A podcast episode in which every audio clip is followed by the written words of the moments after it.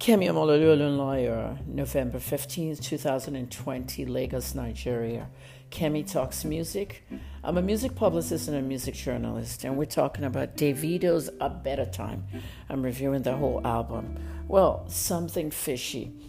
Something Fishy has an instrumental that's country music. It's creative. I like creativity. Davido was creative there. The only thing about this bed, you know, the bed or the instrumental as they call it, is that it made the song totally a movie soundtrack this song will do better as a movie soundtrack. And I really urge Davido to go through Songtradr and get this on a movie. You know, but it was so country. Pure country music. And so he's singing on top of it. Something fishy, something fishy, oh, something fishy. It's the same love lines. Davido likes those lines. He's dating someone, that person's having an affair, and he's going to sing about it something's fishy going on.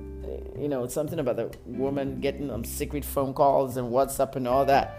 You know, uh, let's face it, you know, the instrumental was creative, and I'll give something fishy a 7 out of a 10.